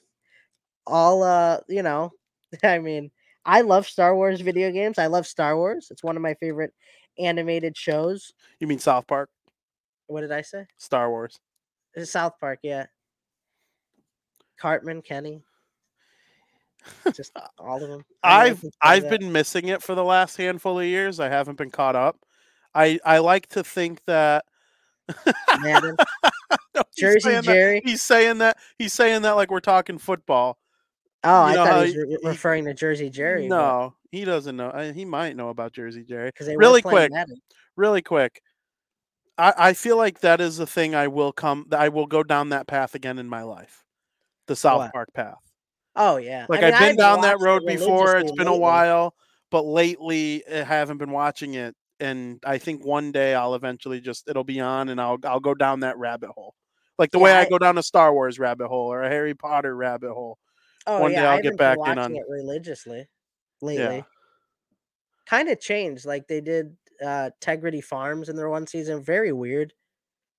Um, it was not like they weren't in Colorado, or they weren't in like their normal South Park setting, and that kind of turned me off a little bit. But I guess we just got to change with the times. Absolutely. Also, one more. Mhm. Uh, Hades 2 is a big one that nearly everybody on the planet's looking forward to because the first Hades got out of this world reviews as if the game was made out of pure gold. I never got the chance to play it, but I might have to just because there's a sequel coming out and I, I kind of want to be with the in with the video games when that comes around. So we'll see. Um, it, that's definitely not going to be a game for everybody, that type of genre. Uh, like, I don't even think it's a D game. Dylan probably wouldn't like it. Um, it's an acquired taste for sure, but I might give it a go. And then, of course, I always look forward to the new CODs because apparently we're getting original zombies, round zombies this year, was the rumors. I can't wait for stuff like that. But I mean, there are some, there's great video games coming out, but none like Elden Ring, Hogwarts Legacy. Um, we're not getting college football this year. So, like, nothing huge is coming out, but there are still big games that I'm excited to see. So, we'll see. And there'll I'm probably looking be some big reveals throughout the year over the summer, Yeah, And- Nintendo Switch 2 will probably get Yeah. officially announced. which I'm excited about Nintendo Switch 2. I love my Nintendo Switch. I got a lot of use out of it. I'm ready to have a Nintendo Switch that's a little more updated though. Like I have the very, very first one. So, So I never even it? got yeah, I'm gonna get it. I never even got the one where the screen goes all the way to the edge. Oh, really? yeah, my I have the very first Nintendo Switch. Like I'm looking at Joey's right now, and I can see the screen goes all the way to the edge, and it's just better, nicer. And so I assume the Nintendo Switch Two will be similar. Um, I, I'm I'm ready for an upgrade. I've had my Switch for like eight years. You do. You're definitely due. Definitely do. Uh, tell me about Helldivers Two really quick. I a lot of people are talking about it. I got to be honest with you. I don't know a ton about it. Oh, Helldivers? Yeah, Like the one that's out already it just came out. today? No, like last week or the week before. Okay, so it's recent. Yeah, I, I did a little research on it. Um, a lot of issues with the game so far with like servers issues and stuff like that. But uh as far as like I never played the original, so I I don't know a ton about the game. I just know there's a lot of issues going on right now with like servers and there were so many people needing like wanted to play the game and they just didn't plan for the server capacity and it's kind of like broken the game and I don't know if they've done anything to fix it yet. And it, it even gotten to the point to where people were leaving their like PC or whatever on for like 72 hours straight so they didn't lose their spot in the server. Interesting. And it's like ruining it for other people. Wow.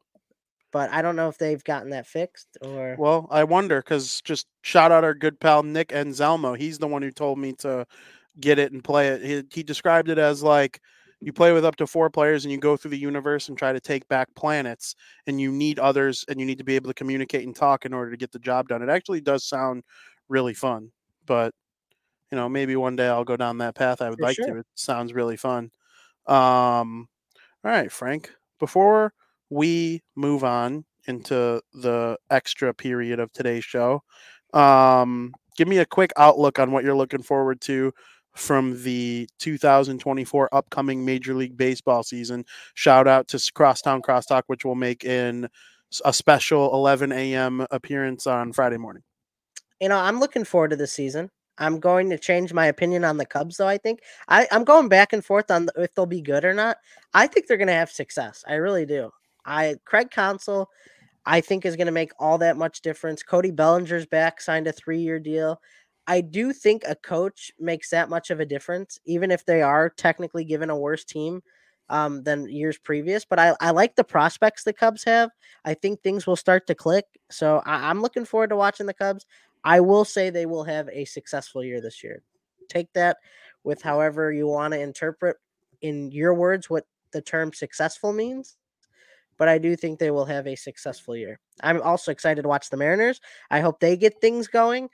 I mean, they're cursed though with the tough division they play in. And I didn't love the offseason that they had, but we'll see. This is a team that doesn't always surprise you with big moves. They never have a great offseason but you know they do surprise you during the regular season. I mean, that's just kind of like the team that they are. They don't really do anything magnificent, but then they kind of surprise you here and there. I'm I'm upset they got rid of Suarez. I like Gino. They got rid of Jarred Kelenic. I was kind of upset about him. He was a I liked him as a pretty good prospect. I thought he was. Obviously, they didn't like what he was bringing, but so I mean, Robbie Ray. Robbie Ray, yeah. I mean, it wasn't a great offseason, VP, but I mean, according to them, they're doing whatever they think will make them successful. So we'll see. Yeah, I think the M's will be pretty good. I think the Cubs are going to win the Central. Wow. Yeah. You were back and forth saying like it's going to be. They did nothing until a week ago. Uh, I changed my opinion based on moves. I'm not and somebody. That's why that, that's why. That's why when I shit on the Cubs as like a joke, but I I like I mean it. Take it seriously. I'm not being just a troll. Like you you should know this better than anybody. Like when they suck, I'm gonna say it. I'll laugh about it more than other teams. But when they're good, I got no leg to stand. Like you're gonna have, so you're gonna have Suzuki, Happ, Hoerner, Swanson, Bellinger. That's a good of a top five core in the league if you're not the Dodgers. Yep. I, I that is just so deep. I uh, the rotation's a little worrisome. We'll see if Justin Steele's able to have like another good year like he did last year.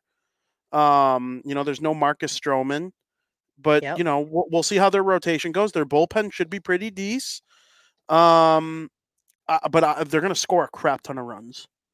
I just don't see unless Swanson sucks, which I don't think he's going to. And Bellinger comes back down to earth again, which back down to earth for Bellinger, still a really good player. As long as he's not bad like he was in the last year with the Dodgers, you know, th- that's a significant upgrade.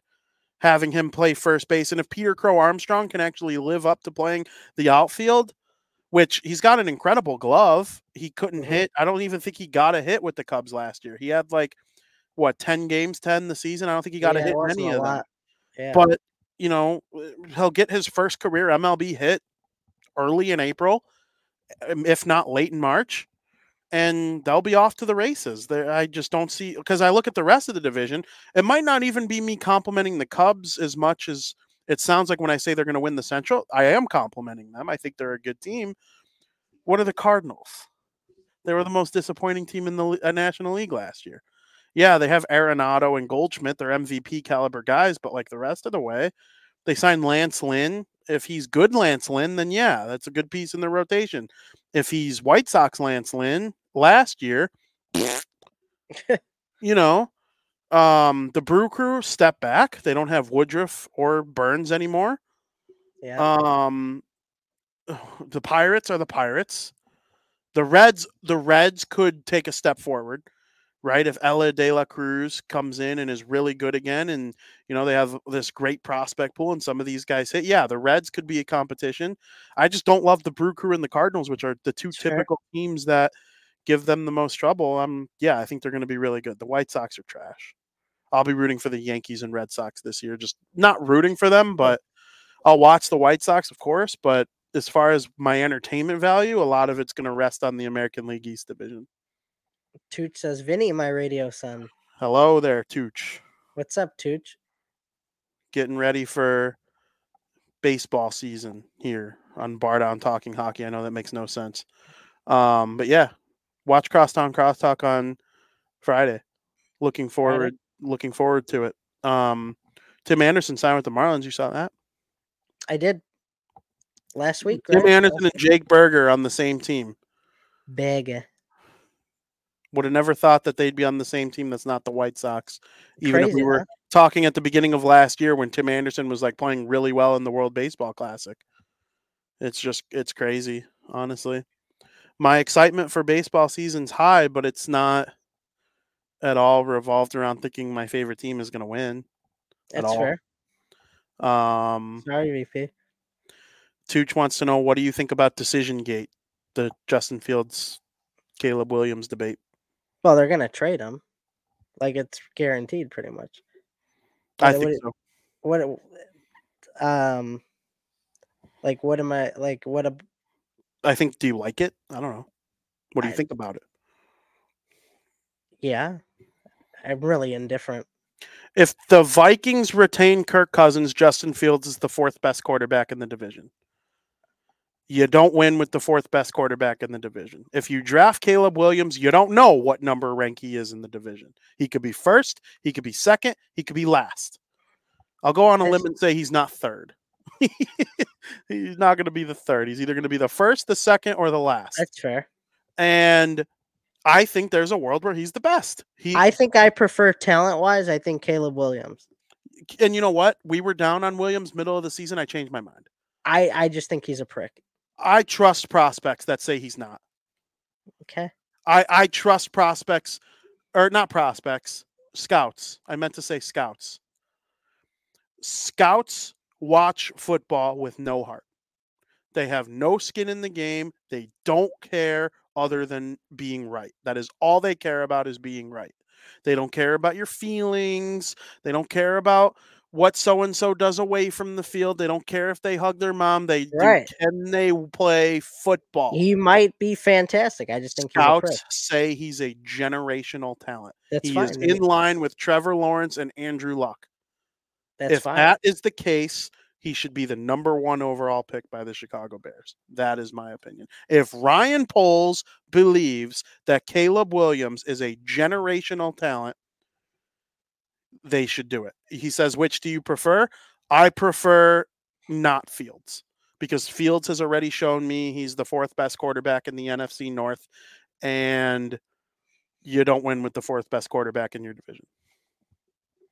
I agree. I mean, I The would go Steelers, with the Steelers have the fourth best quarterback in their division. Where's that going to lead them? Time for them to make a switch too. he goes, I don't care if he paints his nails, cries with his mom, or a secret Russian spy. That dude is a baller. I mean, he won the Heisman Trophy last year, and he had a he had a good season this year with USC, and I just don't see a world. I I would rather take a new guy every year until they get it right, because the uh-huh. alternative. Can you hear me?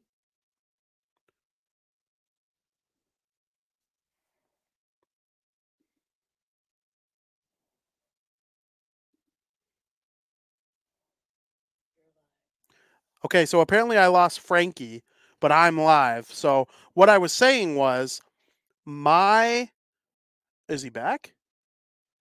Not yet. Okay, so t- they say they can hear me.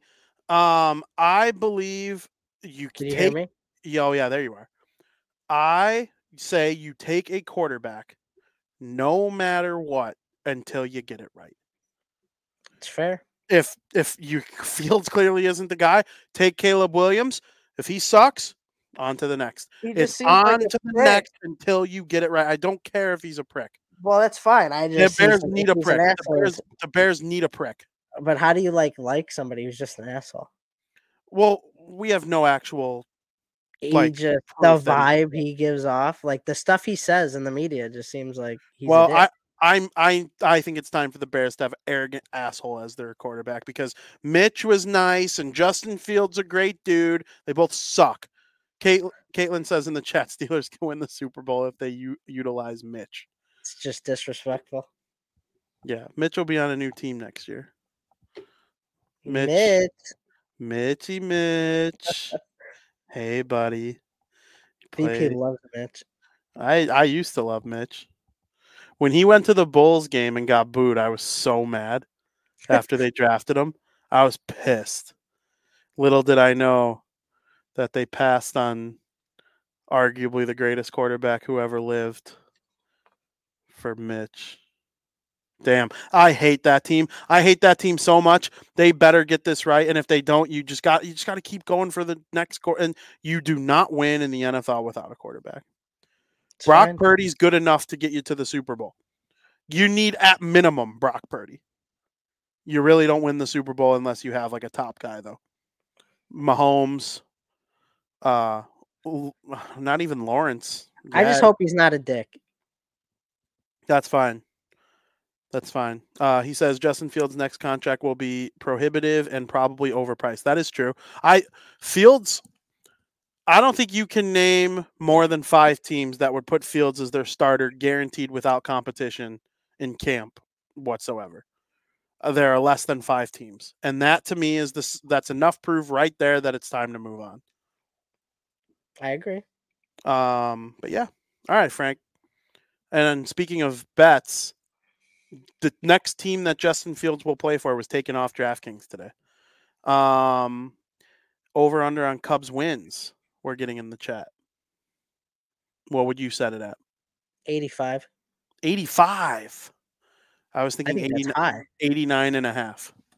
Wow. I'd Yeah. take the under. If you take the over, you think they're like a definitive division winner. If you take the under, you think they're probably either a wild card team or miss the playoffs. Yeah, I got him like wild card, I think. We'll see. I would take the over. That's crazy. Yeah, I'm high on 90 them. wins You, you got Bellinger and you got Craig Counsell. They sneaky had a good offseason. They went from having a terrible offseason to a good one in a week. That's Fair. how it goes. That's fair. He's the first player in Cubs history to make 30 million in one season. It's not the highest contract of all time, but it's the highest average annual value in Cubs history. Hopefully we put it to good use. Hopefully, you put it to good use, like the money you're about to spend in America's favorite podcast segment of the week Breaking Bets.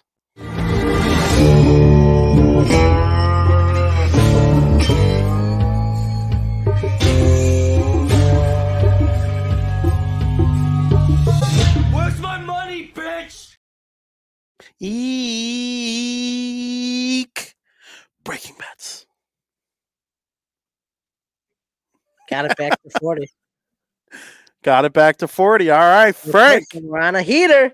All right, let's answer those questions before we get into your, or is one of those answers in your Breaking Bet segment. Which one? Hey guys, Rangers over under 6.5 tonight. Jules, you here? Are you still here, Jules?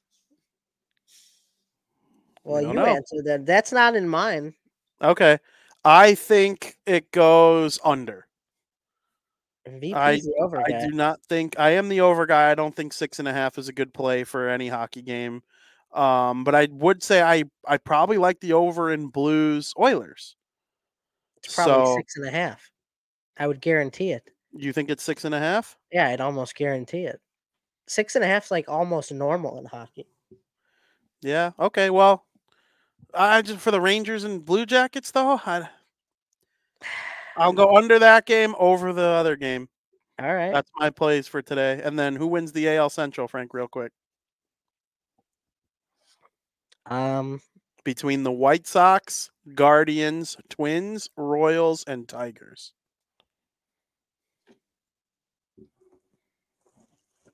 uh, Ooh, you got them thinking there, Tucci.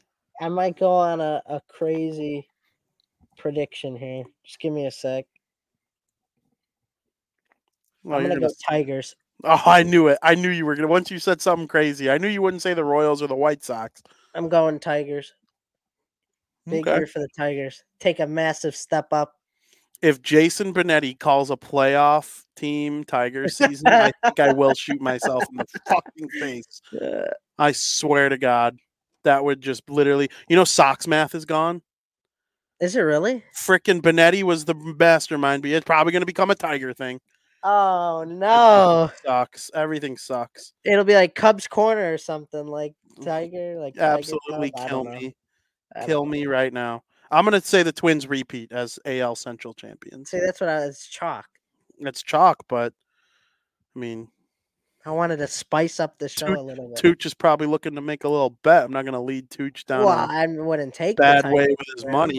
but, uh, If I know Tooch, he's looking to make a bet. So I'm giving my true, Well, honest answer, whether it's if chalk he's looking to make a bet, then If you're looking for go. value, I think value's in the Guardians. Jules, don't leave now. Have a great night. I didn't even get to the picks. Give your picks. Come on, Jules. Wake up. First pick has to do with the Blue Jackets and the Rangers. Just didn't have to do with the over and under. I like the Rangers minus a goal and a half. I hate to take teams minus a goal and a half in the NHL because it's hard to win games as it as it is in the NHL, let alone needing them to win by two goals or more. I hate it. I think it's stupid. And hockey is one of the most unpredictable sports. But this spot just feels t- like right to take the minus one and a half. The Rangers just got done playing the Blue Jackets the other night where they lost four to two. The Blue Jackets have played the Rangers tough all year. The Blue Jackets are two and one against the Rangers, and the only Ranger win came in a shootout. But something just feels different about this game. Something about playing a team back to back in a short span of time makes me lean to take the Rangers minus a goal and a half. And it's plus 100. So I would bet to win one unit on that. Second pick. Also, something I don't do on this show too often. I got a parlay for you, an NBA parlay. Got the Pelicans at the Pacers, which I like the Pacers in that one- one. And I would parlay it with the Nuggets, who are home against our Kings VP. This game, or these games, I should say, just called to me. Pelicans played last night, and I don't bet on teams on the second half to a back to back. And the Pacers have been playing better ball lately. The other game, I really don't like how the Kings have played lately. They've been getting wins, but I don't like how they've been getting those wins, squeaking them out last minute. They're also 3 0 against the Nuggets this season. And the Nuggets are one of the best teams in the NBA. And I'd be stunned if the Kings swept the Nuggets in the regular season. So I, really, really confident on this. Pacers parlayed with the Nuggets on the money line. It is minus 109 if you parlay them. I'd bet to win three units on that one. My final pick has to do college basketball. You got University of Central Florida at Oklahoma State. I like Oklahoma State money line at minus 135. I'd bet to win three units on that one. UCF just got a big win against Texas Tech. And now this is a letdown spot against the team that struggled to win all year. Oklahoma State's 12 and 15. But they've had a very tough schedule. This team is a lot better than the record suggests. And they're coming off a heartbreaking loss on a prayer buzzer beater with no time left against big time rivals Oklahoma. I see Oklahoma State winning this game fairly easy. Okay. Oklahoma State money line minus 135. Bet to win three units. Good picks. Good picks. I did, Jules. I did. Oklahoma State. I really like that a lot. Well, you're going to go 3 and 0 and get closer to being back to 50%. The one I'm sketched about is the Rangers. That's why we only did a one unit on that one, but the other two plays are three units. Just feels right for the Rangers. I, I just never do the goal and a half ever. Very good. So we'll Well, see. Frank, good good segment on breaking bets. Hopefully all those hit and people start making some money or people see your atrocious record and they fade you and win money themselves. They could. Um thank you to everybody in the chat for coming to today's show. It has been absolutely fun. Loved every minute of it. Talk some hawk, talk some beast baseball, some video games, little money making action. Um really had fun. Frank, before we get out of here, is there anything you want to say to the folks? Uh just enjoy the non-tornado weather if you live in the Chicagoland area. The non-tornado weather. We went from freaking 70 70. Yeah, we went from freaking 70 to 23 in one day. Like, It's no wonder there was a tornado. It's crazy. So I hope everybody enjoyed today's show as much as we enjoyed recording it for you. And we will be back here next Wednesday, ready to have all the hockey news right up your alley. Um, very much looking forward to it, Frank. I hope you have a good night. I hope everybody in the chat is safe and well. And as always, thank you for listening.